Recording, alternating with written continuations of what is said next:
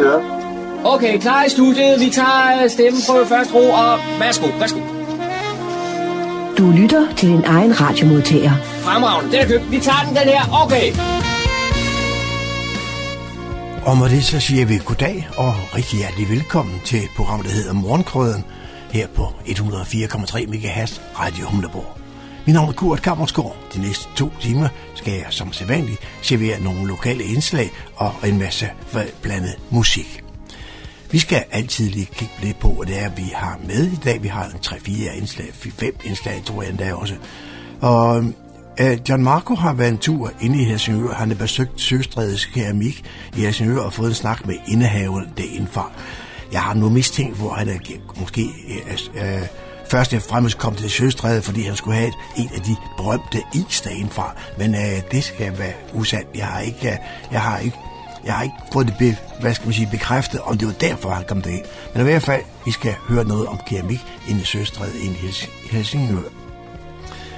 John Marco har også været en tur ud til Kulsvigerlaget, der holdt deres årlige arrangement ud i Gribskov. Det skal vi høre mere om også i løbet af formiddagen. Og når han nu var i Helsingør for lidt siden, vi talte det så var der også en tur ned på Tolkammer. Der var nemlig et arrangement dernede, der hed Hyg og Byg. Og hvad det går ud på, det tror jeg nok, han vil fortælle os lidt senere her i løbet af formiddagen. Vi har også nogle lokale nyheder, kulturnyheder, som Dan han tager sig af. Og så skal vi høre noget om revolutionen. Altså ikke sådan noget voldsomt, den franske, og jeg ved ikke hvad, sådan nogle ting. Her det noget andet noget, noget som vedkommer vores, eller kan man sige, noget som vi måske er glade af den dag i dag. Og så kan man tænke lidt over, når jeg taler om det, kan man sige, det, det trygte, trygte revolution, det papir, jeg sidder og læser på her nu. Og så har vi selvfølgelig også musikken i dag. Musikken, den er lidt speciel i dag. Det er sådan en speciel genre, som jeg piller ud, fordi nogen, der har spurgt ind til den. Vi har øvet, skal I skal sige, Øh, country-musik på vores uh, ugenlige program.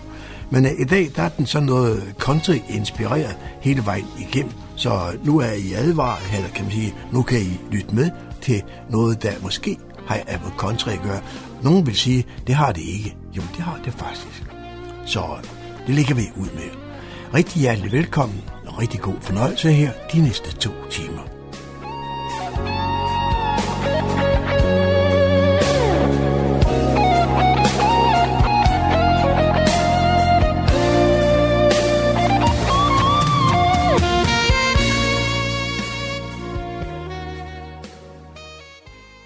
Jeg er gået ind for hos Søstred Keramik i Helsingør, og så møder jeg Nana. Nana, det er da noget af et sted, du har her. Ja, det er et fantastisk sted. På vejen ind til dig, der kommer man jo igennem en, ja, hvad skal man kalde det, et helt eventyrland. En, ja, man kommer i en port, og så kommer man ind i en have, der er helt fantastisk. Med vand og med masser af fugle og træer og buske og blomster. Og hvad er det for noget keramik, du fremstiller? Jamen, jeg laver kun rakubrændt keramik. Og rakubrændt, det er en gammel japansk metode, hvor man brænder udenfor i en olietønde. Og øh, så sætter man en gasflamme ind for neden, og når er der et hul for oven, og når jeg kigger ned, og det ligner smeltet glas, så ved jeg, at det er over 900 grader varmt. Så tager jeg det op med en tang, og så lufter jeg det, hvis jeg gerne vil have krakeleringer, og vil jeg gerne have kover, så kommer jeg det direkte ned i en spand med savsmuld. Så går der ild i savsmulden, og så kommer de der fantastiske farver frem. Og der er noget med, når man laver rakubrænding, så ved man aldrig, hvordan resultatet bliver. Nej, det er vor herre, der spiller ind. Det er sol og vind og temperatur, der afgør det. Hvor længe har du egentlig arbejdet med keramik? Jamen, jeg startede ude ved Ida Bjørn ude i Horserøds øh, på aftenskole og har gået der sådan af flere omgange. Øh, jeg er gammel sygeplejerske, og jeg gik på pension som for fire år siden. Og så, øh, da børnebørnene blev så store, at de ikke mere skulle passes hver, hver anden dag, så måtte jeg finde på noget andet at lave. Og så fik jeg mulighed for at lege mig ind her. Og de emner, du laver i keramik, hvad er det for noget? Jamen, det er jo brugskunst. Altså, det er, jeg står her øh, ved disken og laver det hele i hånden. Og det er lavet over ballonger, meget af det, øh, fordi jeg kan godt lide det skæve og det ukurante, og jeg laver aldrig to ting, der er ens. Og du sidder ikke ved en drejeskive? Nej, det gør jeg ikke. Det bliver for maskinfremstillet til mig. Hvis du skulle være interesseret i at besøge Søstred Keramik, så er adressen Stengade nummer 31H i Helsingør. Det var John Marco, der havde produceret dette indslag. Du lytter til morgenkrydderen.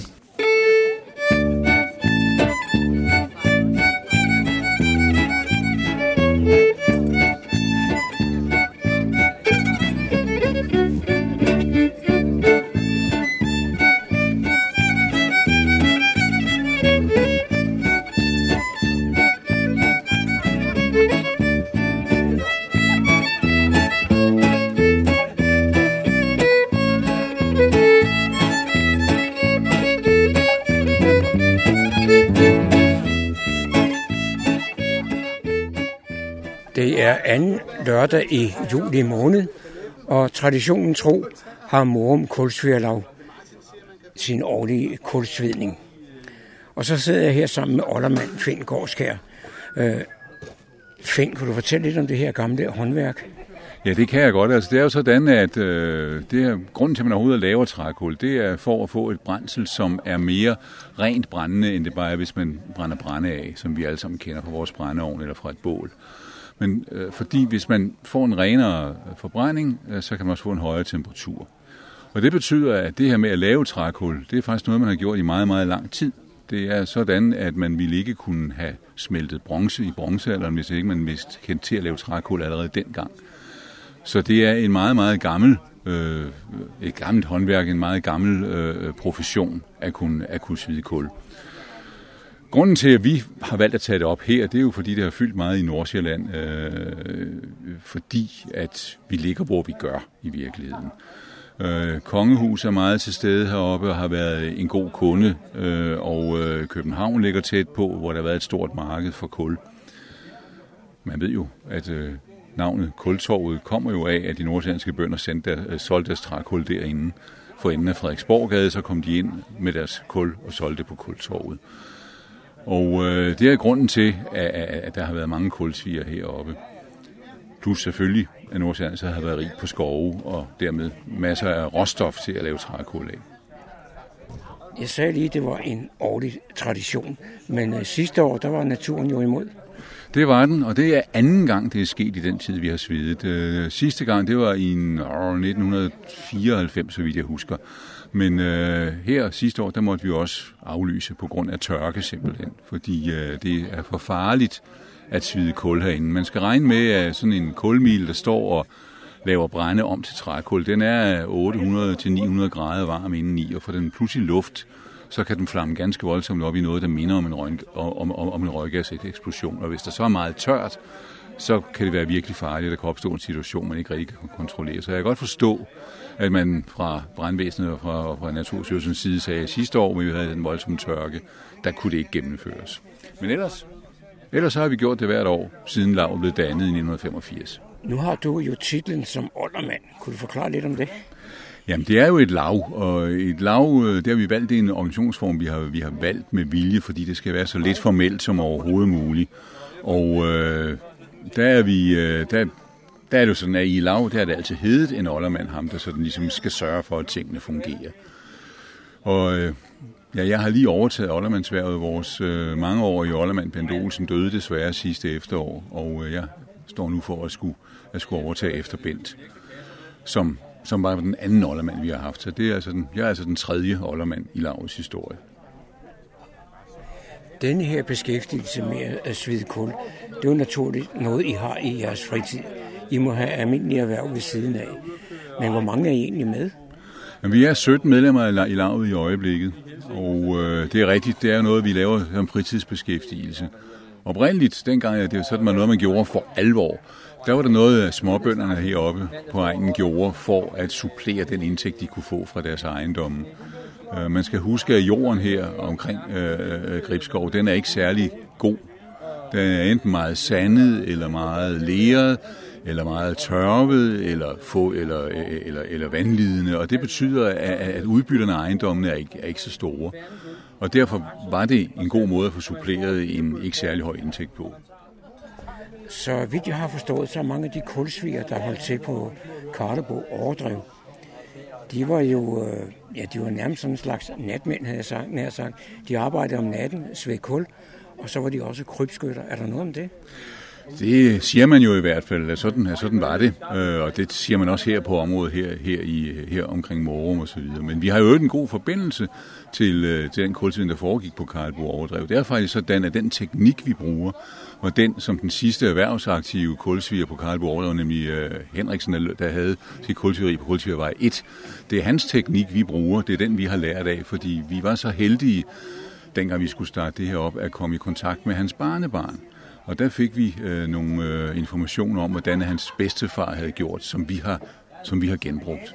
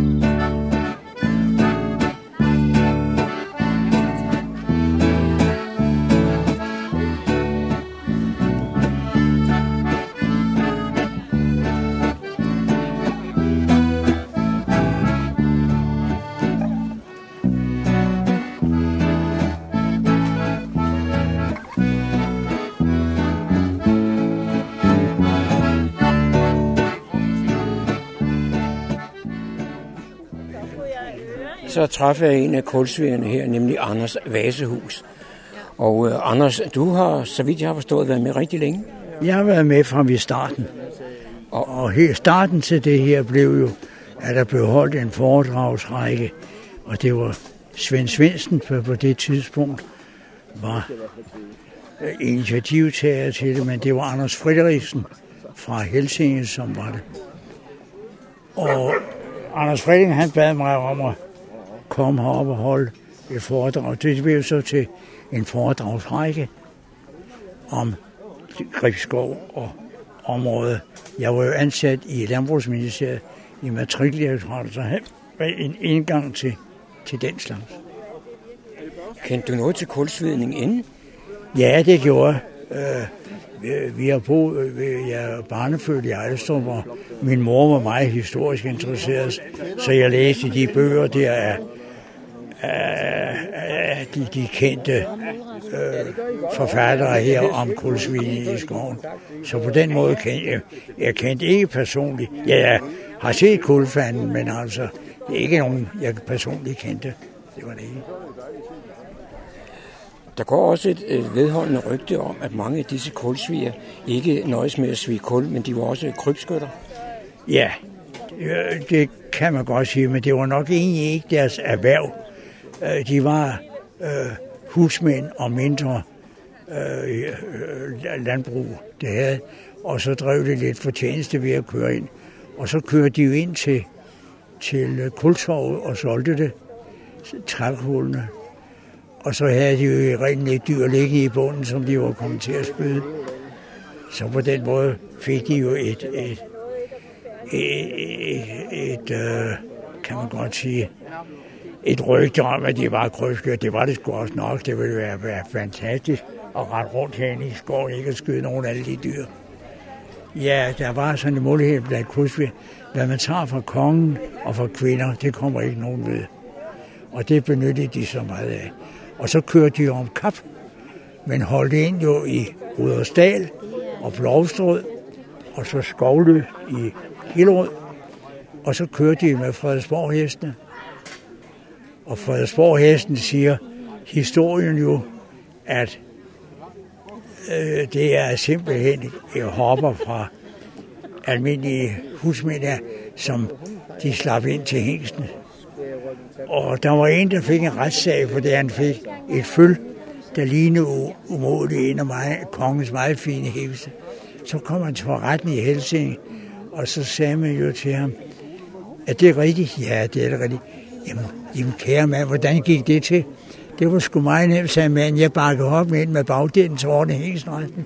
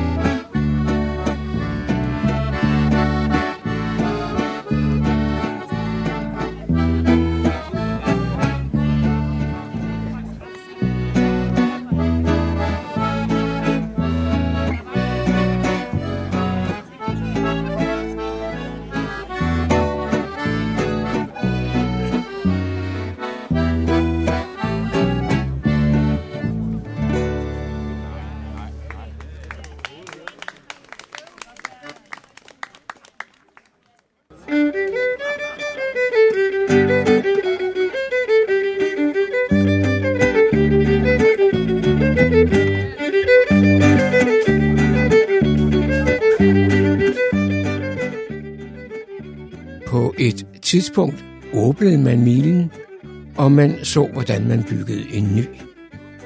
Derefter var der grill og god stemning, og en del af de fremmødte gik med på tre forskellige ture i skoven. Så træffer jeg naturvejleder Anne Johannisson. Og Anne, det er ikke så længe siden, jeg mødte dig i Niveområdet, og der var der også en weekend. Sig mig, holder du aldrig nogensinde fri? Jo, jeg holder masser af fri. Øh, men der er jo nogle ting, som øh, er vigtige, og som ligger uden for arbejdstid, og så tager man det med. Det gør man jo som naturvejleder. Og så forstod jeg på dig, at øh, du er kommet her på stedet i rigtig mange år. Ja, altså jeg tror, jeg startede i 1994, hvor øh, den skovfod, som øh, hørte til her på skovparten, øh, som det hed dengang, øh, Jørgen Frisch, han sagde, Anne, du skal med ud og se det her, det er noget særligt. Øh, og det kom jeg så, og, og siden så har jeg så gået tur øh, hver år øh, på, på den her kulsvidningslørdag. Så har du en slags jubilæum i år, så vidt jeg kan regne det ud, så bliver det 25. Har jeg virkelig det? Ja, det har jeg ikke tænkt på. Måske var det først 95.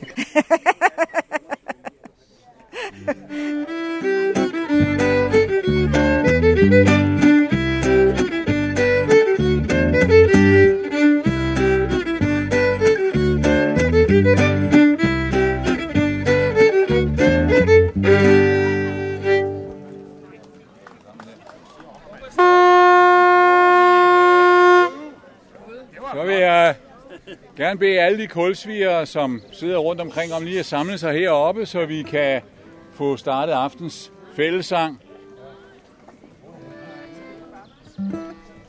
Og andre, der kan synge, må også gerne slutte sig til hovedkoret.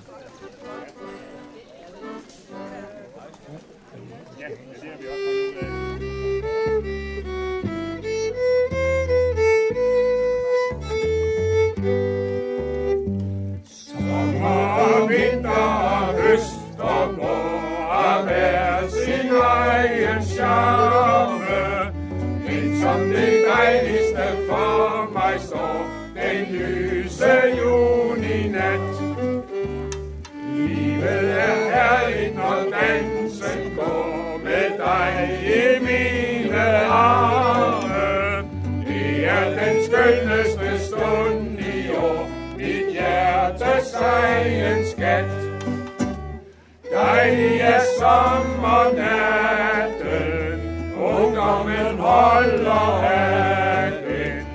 Stjernerne blinker så venligt ned, fuglene kvider om kærlighed. Hør blot de lokkende toner, oppe fra træernes kroner. Hele Gud Amors orkester tager fat i en sommernat.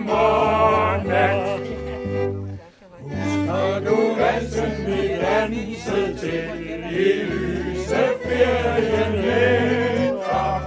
Hvis du vil gøre mig glad, så spil den kendte melodi. Aner du, om hvad jeg tænker på, det tror jeg nok, du gætter. Smilet giver lys til to øjne blå, så fyldt med skælveri. For dig er sommernatten,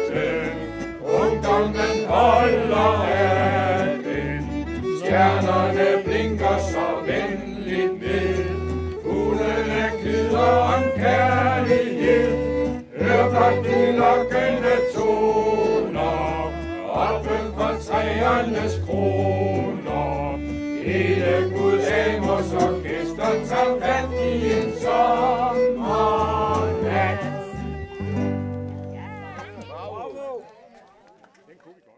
Musikken blev leveret af Saltrup Overdrev under ledelse af Børge Stisen. Det var John Marco, der havde produceret dette indslag. Så er det igen gået hen og blevet tid til lokale nyheder og informationer fra Fredensborg og omegn, oplæst af Daniel Jørgensen. Hun hedder Kiri. Hun er Fredensborg Kommunes nye digitale medarbejder. Hun er en chatrobot. Hun bor på kommunens hjemmeside, hvor hun svarer på borgernes spørgsmål om stort og småt. De fleste af os har besøgt en chatrobot, når vi handler på nettet, og bruger det til at stille spørgsmål omkring indkøb. Og nu findes den samme digitale funktion altså på Fredensborg Kommunes hjemmeside.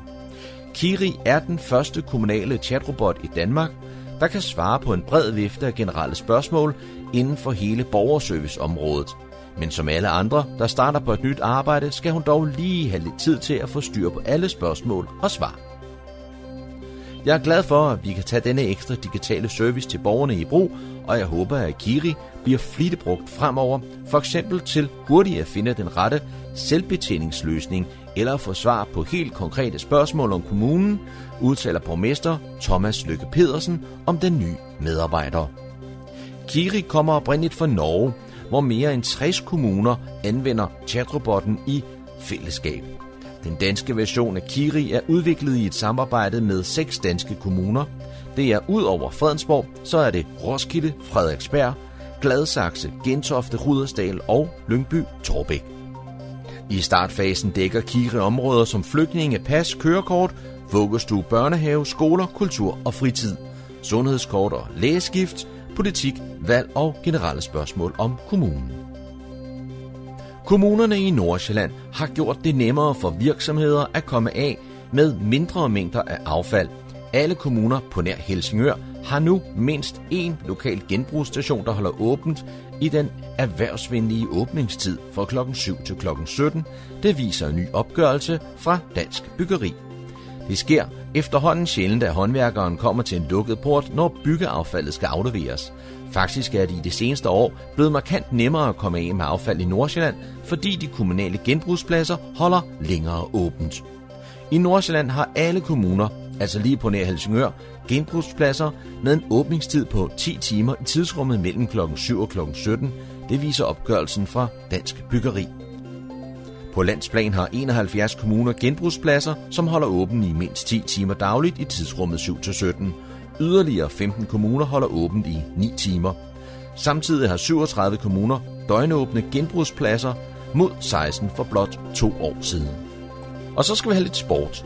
Med 4.500 nye tilfælde årligt er prostatakræft den mest udbredte kræftform blandt mænd. Kommunerne Fredensborg, Gribskov, Halsnæs, Helsingør og Hillerød er nu gået sammen med fodboldklubben Ålholm IF om at tilbyde træning og et fællesskab for FC Prostata Nordsjælland. Så bliv en del af holdet, når FC Prostata Nordsjælland starter op i Hillerød. For desværre rammes rigtig mange mænd af prostatakræft. Det kan være svært at finde en måde at komme i gang med motion igen efter et sygdomsforløb, og det kan være en udfordring at finde noget, man har lyst til at møde op til. Så her er fodbold en rigtig god motionsform, der både styrker kroppen og humøret. Det er positivt, at der kommer et skræddersyet foreningstilbud til denne målgruppe. Ved at gå sammen om rekruttering i de nordsjællandske kommuner øges antallet af potentielle deltagere, og jeg er sikker på, at vi vil få et bæredygtigt hold op at stå. Det udtaler Bo Hilsted, der er formand for fritids- og idrætsudvalget i Fredensborg Kommune. Læs mere om FC Prostata på hjemmesiden www.dbu.dk-fc prostata. Og det var, hvad vi havde fundet frem af nyheder og informationer for denne omgang, oplæst og redigeret af Daniel Jørgensen. Du har stillet ind på Nordsjællands voksne musikstation, frekvens 104,3 MHz, Radio Humleborg. Det er torsdag eftermiddag, midt i juli måned, og jeg står her i Tolkammergården i Helsingør, og så møder jeg Anne. Anne, hvad er det, I laver?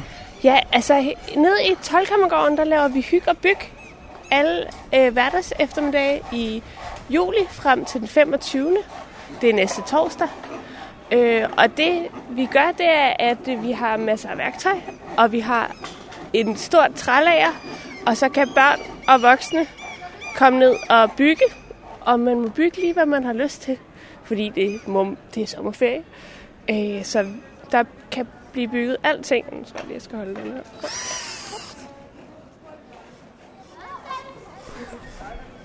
Hvor længe har I kørt det her? Vi har øh, kørt en del år efterhånden hver sommer, men i år har vi kørt siden 1. juli. Ja. Og hvordan er tilslutningen? Tilslutningen er god. Vi har øh, på travle dage kan vi godt have op mod sådan øh, over 100 mennesker i hvert fald, der er forbi i løbet af en dag og bygge. Så det er virkelig skønt. Og der er mange, der kommer igen øh, år efter år, men også øh, fra dag til dag. Ja. Og nu i dag, hvor vejret er rigtig godt, der synes jeg ikke, der er overvældende mange. Nej, men det er jo svært. Nogle gange så er vejret rigtig godt, og så tager man herned, og nogle gange er vejret rigtig godt, og så tager man på stranden i stedet. Så det er jo lige, hvordan og hvorledes. Ja. Nu er det jo noget med at lave håndværk, sådan Ja. amatørhåndværk. Er du selv håndværker? Altså, jeg er ikke øh, fuldblodshåndværker. Jeg er, har været lidt i lager som sneker, og så er jeg uddannet møbeldesigner. Øhm, så lidt, lidt håndværk, men ikke de, de fineste snekersamlinger. Så er du den ret til jobbet her. Ja, vi er. Det er så hyggeligt i hvert fald. Og så har jeg også øh, Mira med, som øh, til daglig underviser ind på billedskolen, som også er virkelig dygtig og god til at sætte nogle hjælpende hænder og komme med nogle vilde idéer til, hvad man kan bygge. Du sagde for lidt siden, at det både er børn og voksne, voksne der, der foretager noget her. Ja. Og jeg har da lagt mærke til i hvert fald, at der er en far, der er meget, meget aktiv sammen med sin, sit barn. Ja, ja men det er der. Og, øh, og det er jo sådan, altså, hvordan man lige laver en rollefordeling, ikke? og hvordan øh, man giver plads, og hvordan man hjælper. Og tit så er det godt at have en forælder med til at hjælpe. Og tit så er det også godt at have nogle, øh, nogle søskende, for eksempel. Vi har et, lige nu et, øh, en søskendeflok på tre, som virker som om, de er ret gode til ligesom at hjælpe hinanden og holde ting og sådan. Øhm, men tit er der egentlig brug for to voksne hænder, der lige kan styre en boremaskine eller hjælpe med at starte, en, hvis man skal save. Du må have fortsat god arbejdsløst. Tak, og tak for snakken. Så møder jeg en af deltagerne her, Claus. Og Claus, du er ikke ligefrem et barn. Du må være forældre. Ja, jeg er forældre til Karim og Sally, der er fuld gang her med at lave pistol og en sodavandskasse, tror jeg nok det er, med hjælp fra de søde mennesker. Men øh, jeg kan se, du kunne heller ikke holde dig helt fra værktøjet. Nej, nej det, det skal nok at lige hjælpe lidt til. Så også fordi nogle af, ingen af tingene var lidt kompliceret for ham, den mindste der.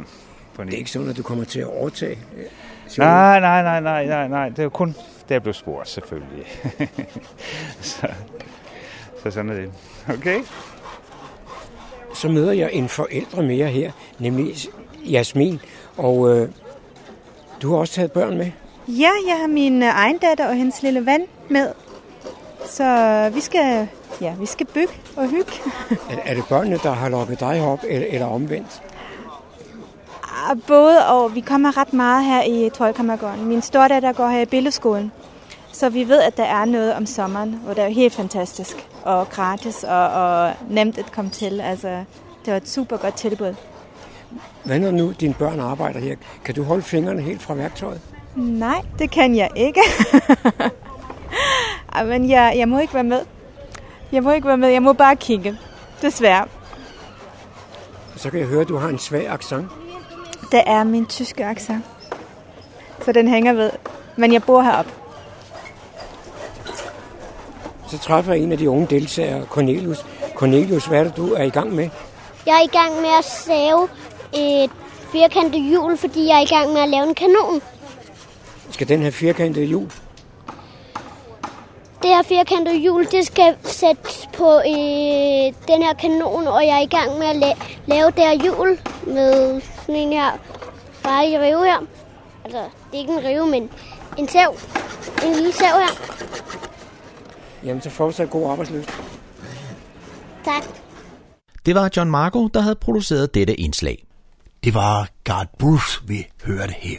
Har du nogensinde tænkt på, hvad, hvordan der ting, øh, forskellige ting er opfundet, og hvor meget det betyder på vores hverdag?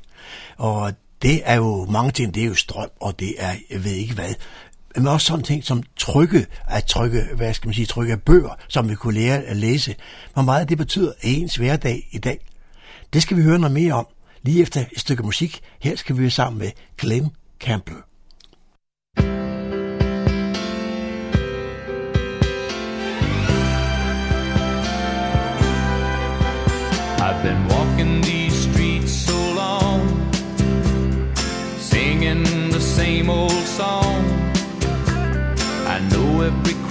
in these dirty sidewalks of Broadway. Where hustle's the name of the game, and nice guys get washed away like the snow and the rain. There's been a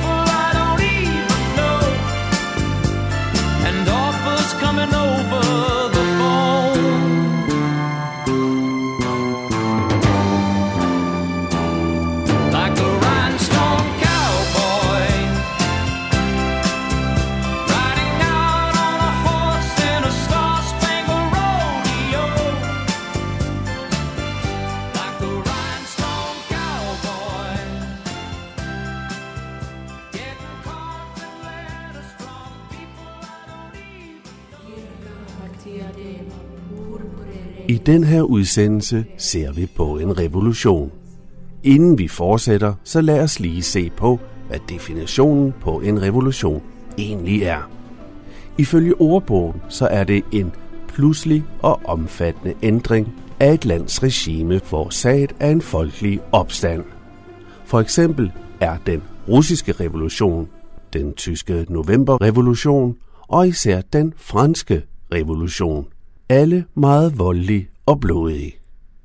I den her udsendelse vil vi dog se på en noget mindre blodig revolution. Ja, faktisk kan den nok slet ikke leve op til definitionen. Men den bærer alligevel navnet. En opfindelse, der ændrede den vestlige verden. Vi tør godt afsløre, at din verden vil se meget anderledes ud, hvis den teknologiske udvikling aldrig var sket. Se dig omkring. Meget af det, du ser, vil ikke være der. Din arbejdsdag vil sandsynligvis se helt anderledes ud. Det er sandsynligt, at du ikke kunne hverken læse eller skrive. Hvad det er for en revolution, kan du høre om i vores udsendelse. Udsendelsen er en del af vores historiske serie i fodsporet på Luther, hvor vi ser nærmere på reformationens mange konsekvenser. Ikke bare for datidens folk, men også for os i dag.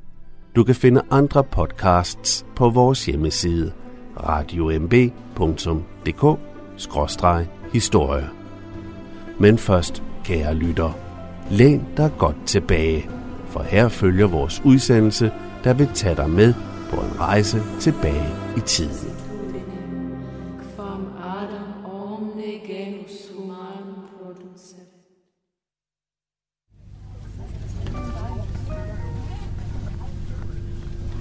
Jeg sidder i et tog på vej til København.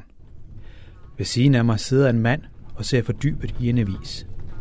Sådan en, rigtig en af slagsen, af papir. På den anden side af gangen sidder der en dreng på vel 17 år og stiger på sin tablet. Han læser også. Teenageren har aldrig levet i en tid, hvor internettet ikke eksisterede. Han oplevede ikke internetrevolutionen. Gav vide, hvem der i grunden har kaldt det det. Nok dem, der solgte os enten software, dimser eller computer til revolutionen. For revolutionen, det lyder vel lidt af meget.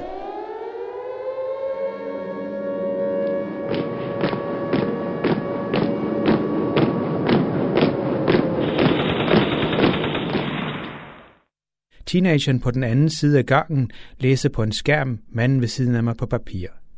De læser begge to. Ja, ja, jeg ved godt, at meget andet er fuldt med revolutionen, men alligevel. Jeg er der, helt bortset fra det, ikke sikker på, at det er bedre at læse en avis eller noget andet på en skærm. Jeg føler mig nu egentlig ikke særlig gammel, men jeg kan sagtens huske dengang aviserne kun udkom på papir. Dengang DSB-togene altid var til tiden, og posten nåede frem hver dag. Og så de er der kom på toget lidt senere, så kan jeg fortælle, at vi har nogle tekniske problemer med at koble vores to togdele sammen. Årsagen til at tage til København er en anden revolution. En, der skete helt tilbage i middelalderen, og der er sjovt nok oftest bliver sammenlignet med internetrevolutionen. For at kaste lidt lys over den sag, så er jeg taget ind på det kongelige bibliotek for at møde lektor Charlotte Appel fra Aarhus Universitet. Jeg møder hende midt i det kongelige bibliotek, hvor der hver dag på samme tid bliver spillet noget elektronisk musik. Velkommen til. Tak. Charlotte Apple har lovet at kaste lidt lys over skældsættende teknologisk begivenhed, der skete i middelalderen. Jeg vil høre, om der virkelig er tale om revolution, og i givet fald, hvor meget den har betydet. Men for at tale om den, begynder vi med en helt anden begivenhed. Hvis jeg siger reformationen, hvad siger du så? Ja, der er en øh, tysk reformationshistoriker, der har sagt, at uden bogtryk, ingen reformation. Og det er et udsagn, jeg nok i hvert fald langt hen ad vejen er enig i. Det vil sige, hvis ikke bogtrykket var blevet opfundet der i midten af 1400-tallet og var blevet mere og mere udbredt, så er det slet ikke sikkert, at Luthers tanker havde fået helt den samme gennemslagskraft, som de, øh, som de faktisk fik.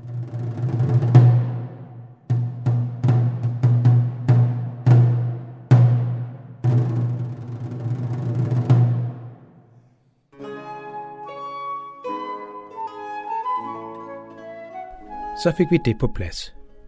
Revolutionen er altså opfindelsen af et trykkeri, og den havde ret afgørende betydning for Luther og derfor reformationen. Som vi siden skal høre, så fik trykkekunsten ikke kun afgørende betydning for reformationen, men for hele samfundet. I rummet, hvor interviewet foregår på den sorte diamant, er der ikke en eneste tryksag. Lidt morsomt, tænker jeg. Men lige på den anden side af væggen og korridoren er der tusindvis af bøger og andre tryksager. Som f.eks. aviser eller informationsmateriale om selve det kongelige bibliotek. På vej igennem biblioteket så der også mange studerende, der sad fordybet med deres bærbare computer. De søgte til synlande på internetdatabaser for at finde den rigtige bog. Jeg husker svagt og med gru den tid, hvor man skulle bladre i utallige kartotekskort igennem for at finde ud af, hvor en bestemt bog står. så er vi vel tilbage ved den teknologiske revolution, jeg selv har oplevet. Den såkaldte internetrevolution. Så jeg bliver nødt til at spørge lektor Charlotte Apple om trykkerkunstens opfindelse, og om den overhovedet kan sammenlignes med internetrevolutionen. Så det svarer hun. Altså det, er, det er en sammenligning, mange har lavet, og det mener jeg på mange måder godt, man kan. Altså det, det er jo klart, det er, et, det er et helt andet samfund. Men det vi har med at gøre, det er, at der kommer et medie, der kan nogle andre ting. Og det er ikke kun noget om, at det går lidt hurtigere, og der er øh, lidt flere eksemplarer. Det er så anderledes, og det går så meget hurtigere, at, at det bliver noget, noget, væsentligt, øh, noget væsentligt andet. Så i den forstand mener jeg sagtens, man kan, man, man kan lave sammenligningen. Altså når mange har været lidt forsigtige med ordet revolution, så er det jo fordi selvfølgelig, det går over lang tid. Altså Gutenberg, men, men hans opfindelse ligger jo, man ved ikke præcist årstallet, men omkring 1450, måske en anelse før. Så det vil sige, når vi når frem til reformationen, Luthers teseopslag er i 1517, jamen så er der jo gået 50-60 år. Øh, så det er jo ikke sket fra den ene dag til den anden. Og de første bøger, der blev trygt, de lignede simpelthen håndskrevne bøger til ukendelighed. Fordi igen, vi kan huske, hvad var formålet? Jamen, man ville gerne have flere øh, kopier. Det var ikke, fordi det skulle se anderledes ud. Tværtimod, det skulle ligne en rigtig bog, et rigtigt håndskrift. Bare lige fremstillet den her smartere måde. Vi skal netop helt frem på Luthers tid, før man lige så stille kan begynde at se, at man finder ud af, at der er nogle skrifttyper, der egner sig bedre, gør sig godt øh, i trygt form. Men, men øh, langt op i 1500-tallet kan man lige først være i tvivl, når man står med noget i hånden. Hør, er det her trygt, eller er det, er det håndskrevet?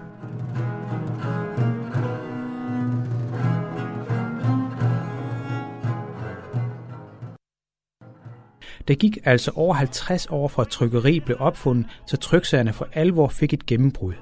En lang revolution altså, og så alligevel. For også internettet var længere om at slå igennem. Selve ideen om et verdensomspændende vidensnet stammer helt tilbage fra begyndelsen af 1900-tallet. Det var en belgisk advokat og opfinder, der allerede i 1934 beskrev fremtiden for sin idé som en skærm med en telefon ved siden af. Så tog det over 30 år, indtil internettets grundsten blev lagt. Det var ARPANET'et, som det amerikanske forsvar i begyndelsen af 60'erne stod for. Cirka 30 år senere, i 1996, brugte 90 procent ifølge Danmarks Statistik stadig ikke internettet i Danmark. Jeg husker selv, hvordan jeg i 1993 tog til optagelsesprøve på Journalisthøjskolen med en skrivemaskine under armen. Så det kan vi vel med rimelighed påstå, at også internettet var en langsom revolution. Begge dele gennemgik en teknologisk udvikling, der tog tid. Og når vi nu er ved teknikken, lad os lige høre lektor Charlotte Apple om, hvordan datidens trykpresse fungerede, og hvem der i sidste ende fik æren for opfindelsen. Og, og den, der kom først, mener man i hvert fald, det var Johann Gutenberg, en guldsmed i byen Mainz i, øh, i Tyskland. Og den opfindelse, den bestod af fire forskellige led, kan man sige. Den øh, måske allervigtigste ingrediens i opfindelsen, det er det, man kalder de bevægelige typer. Altså Gutenberg, han lavede ligesom små, han støbte dem, ja, det var vigtigt i sig selv. Han lavede en super god, stærk blylegering, der kunne holde rigtig godt. Det kan vi kalde, det var ingrediens nummer et.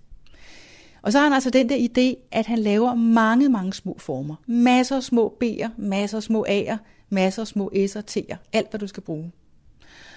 Og det han jo så gjorde, det var, at han lavede en trykform, altså der svarede til sådan størrelsen på sådan et ark papir, og med linjer, og så kunne han simpelthen sætte ord for ord. Hvis der nu skulle stå Gud allerførst, ikke, så finder han G'et, og ved siden af U'et, og ved siden af D'et, fra de her kasser med G'er og U'er og D'er, og Gud. Og så sørger han for, at der er en pause, og så står der måske åbenbar, og så sætter han de næste bogstaver. Og når så han havde sat type for type, linje for linje, så havde han en hel side.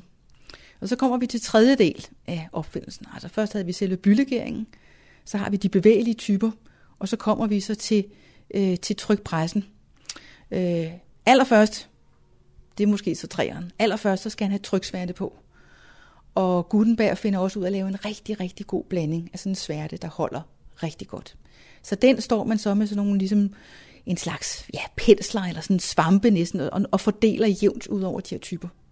Og så skal den ind i trykpressen, så man står og, og så at sige, vrider med sådan nogle, ja, sådan en træhjul, så vi altså skal forestille os, at nederst har vi selve øh, trykformen med typerne i, så kommer papiret ovenpå, og så skal der altså, ja, et tryk på.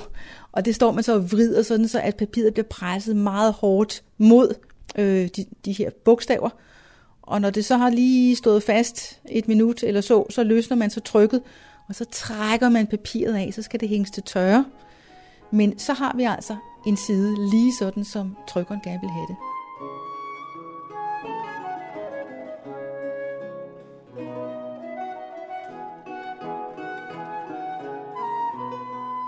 Så vidt altså teknikken bag. Det lyder trods alt mere indviklet, end jeg er vant til i dag. I dag skriver teksten ind på en computer ved hjælp af tastatur. Så trykker jeg på en knap, og teksten bliver printet ud. Det er svært at forestille sig, at det virkelig var så stor en revolution med trykkekunsten dengang. Det lyder, som nævnt, med set med nutidens øjne ret omstændigt. Og her har vi netop kernen, jeg sammenligner med i dag. Her slår det Apple om tiden, inden trykkeriet blev opfundet. Altså dengang, hvis man for eksempel skulle have lavet mange udgaver af en bønnebog eller et stykke af Bibelen, så foregik det jo simpelthen ved afskrifter. Altså typisk i et klosters skriptorium, kaldte man det skrivestue. Så sad der jo simpelthen flere munke, de sad med en bog slået op foran sig, og så sad de med det rene papir ved siden af, og så skrev de af. Bogstav for bogstav, linje for linje, og det tog selvfølgelig lang tid. Det blev også fint, men altså, det var, det var meget omkostningsfuldt ikke, i tid simpelthen.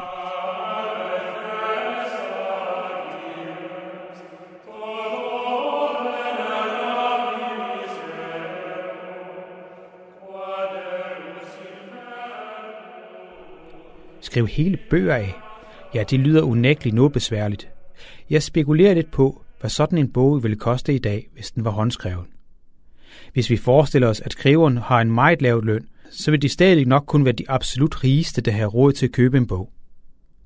Jeg tænker på mine mange bøger derhjemme, eller på den lille stak bøger, min datter har fået udleveret i skolen. Den stak alene vil repræsentere millioner af kroner i middelalderen. Men hov, de bøger er jo ikke håndskrevne, men trygte. Så det leder frem til det næste spørgsmål, nemlig om det var billigt at få trygt noget dengang.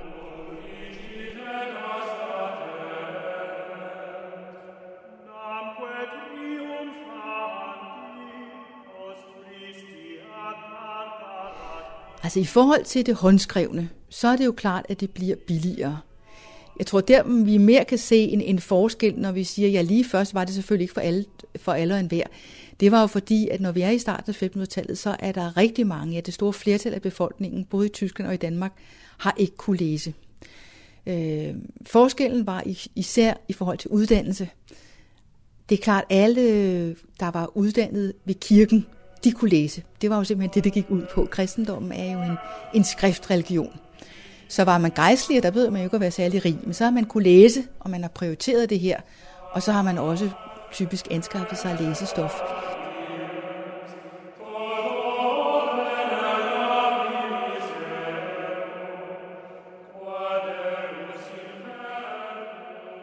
Så er det meget en øh, kultur i byerne, det, det trygte og skrevne ord fylder langt mere i byerne. Der har langt flere øh, kunnet og ville have adgang til det.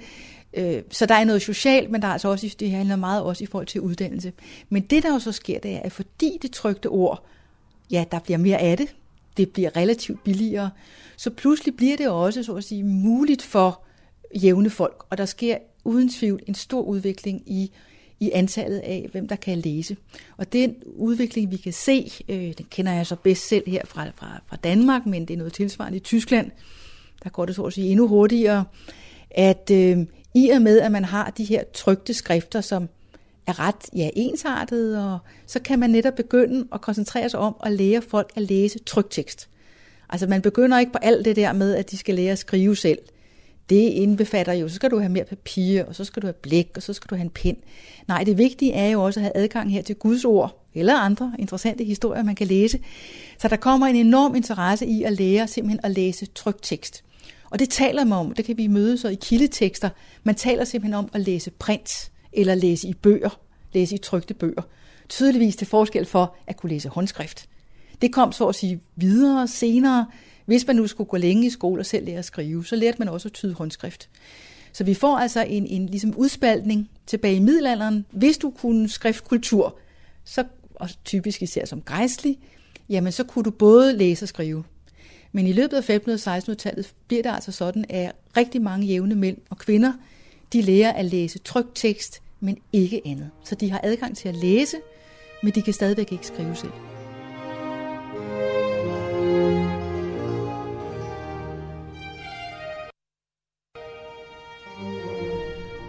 Så bøger var i begyndelsen dyre, meget dyre end der. Men udviklingen gik altså i retning af, at flere og flere kunne læse.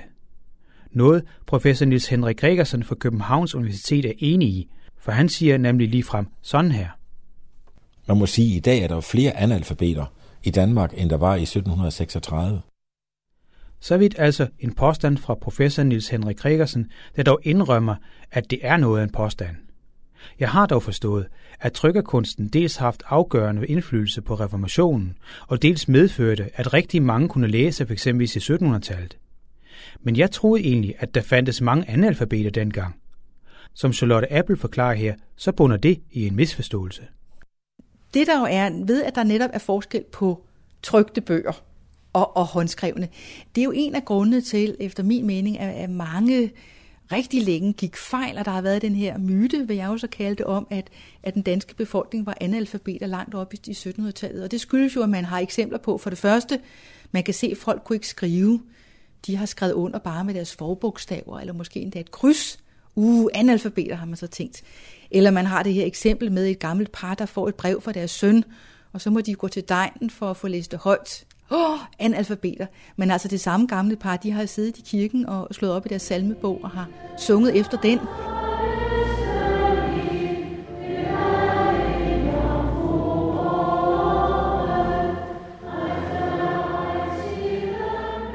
Øhm, men altså det der med at lære, det var det, man gjorde i skolen dengang. Man lærte at læse tryktekst, hvis man kun havde kort skolegang, hvad de fleste havde.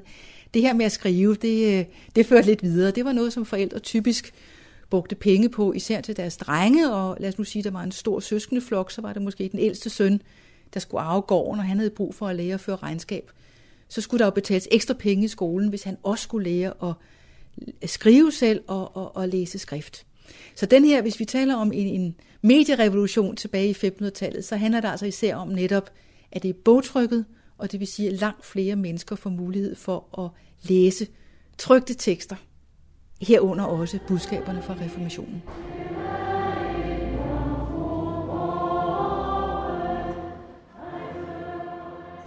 Så medierevolutionen betød altså, at langt større andel af befolkningen kunne læse end i middelalderen. Charlotte Apple fortæller også, at det blev et godt instrument for ikke bare kirken, men også magthaverne. De kunne få udbredt nye love og forordringer langt hurtigere og mere effektivt. Men som vi kan høre her, er det ikke kun magthaverne, der fik gavn af opfindelsen. Så, så det er et, et, et middel for magthaverne, men for de enkelte mennesker giver det jo også nye muligheder for ja, at udvide horisonterne. Vi skal jo huske, at omkring år 1500, det er jo også opdagelsernes store tid. Pludselig kommer der jo rejseberetninger om, hvordan der ser ud i Amerika, og hvordan det er at, at sejle til, til Indien. Så der er jo mange forskellige slags øh, ting, man kan læse om, og der kommer jo også øh, underholdende ballader og, og historier om den skønne Magelone og, og hvad de hed. Alle sammen det, man nogle gange senere har kaldt det folkebøger. The fifteenth day of July with glistening spear and shield, a famous fight in Flanders was Det var altså samfund over en bred kamp, der efterhånden fik gavn af, at man relativt nemt og relativt billigt kunne trykke alt fra love og aviser til rejseeventyr. Så jeg spørger. Så det bliver til et masse medie til sidst? Ja, det, det gør det. Og så kommer der jo en, en stor udvikling, når vi kommer op i øh, starten af 1800-tallet, fordi så sker der dels det, at man begynder at producere papir af, ja, papir af træ, ligesom vi kender det i dag. Det er væsentligt billigere end det her kludepapir, man brugte før. Øh, og så begynder du også at, og, ja, at, at finde ud af netop en ny trykketeknik, netop med altså en, de altså rotationspresser, ikke? Og, og har en helt anden teknik, så du kan trykke meget mere endnu hurtigere. Hvis du her til sidst skulle sige sådan ganske kort som opsummerende, hvad betød trykkekunsten for os i dag? Jamen, udover at du kan sige, det er jo det, der gør, at læsekunst og bogkultur bliver allemands eje, og ikke noget, der var forholdt øh, for, for nogle få privilegerede, så kan man sige, at det er jo også noget af det, der binder et samfund sammen. Øh, der er en øh, berømt øh, sociolog og historisk arbejdende, der hedder Benedict Andersen, der har skrevet en bog, der hedder Imagined Communities, eller forestillede fællesskaber. Og det han har peget på, det er, at det jo faktisk i høj grad er trykpressen, der gør, at man for eksempel på tværs af Nordeuropa begynder at føle sig som Luthers kristen. Altså umiddelbart kan man jo kun se de mennesker, man bor i samme landsby med. Men så kommer der nogle bøger, hvor du får fortalt, at det her, det har du altså fælles med alle mulige andre øh, mennesker, og I bruger den samme salmebog. I læser fra den samme bibeloversættelse.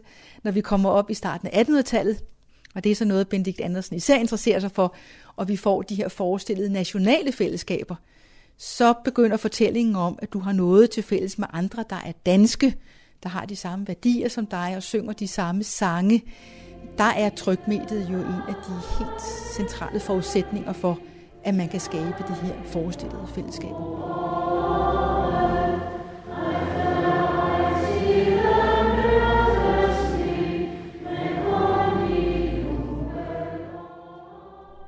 Så vidt altså lektor Charlotte Appel fra Aarhus Universitet, som jeg mødte på det kongelige bibliotek i København.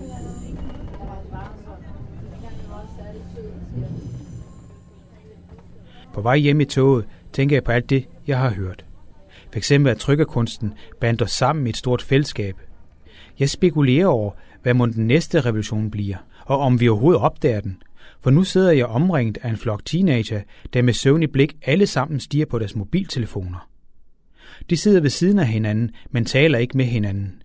De ligner ikke nogen, der tilhører noget fællesskab. I hvert fald ikke med os andre i toget. Men det gør jeg nok heller ikke, nu hvor jeg har slået min bog op.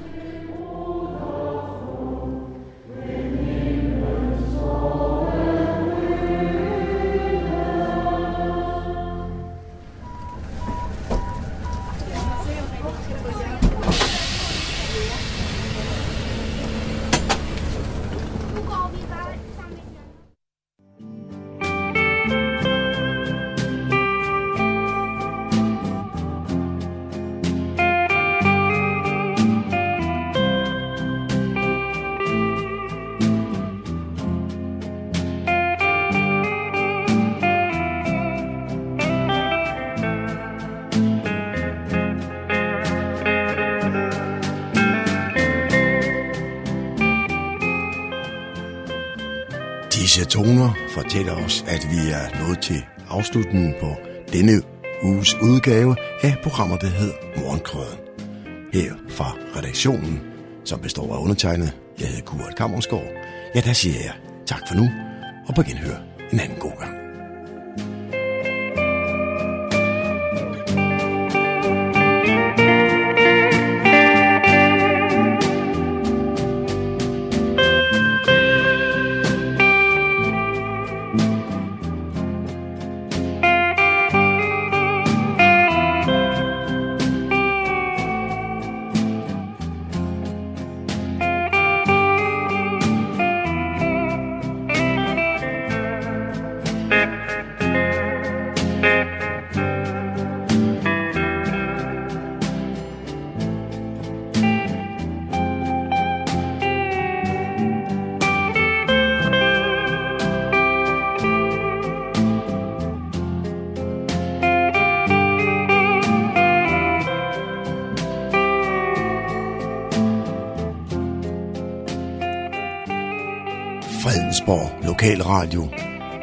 Humleborg, Nordsjællands mest voksne lokalradio.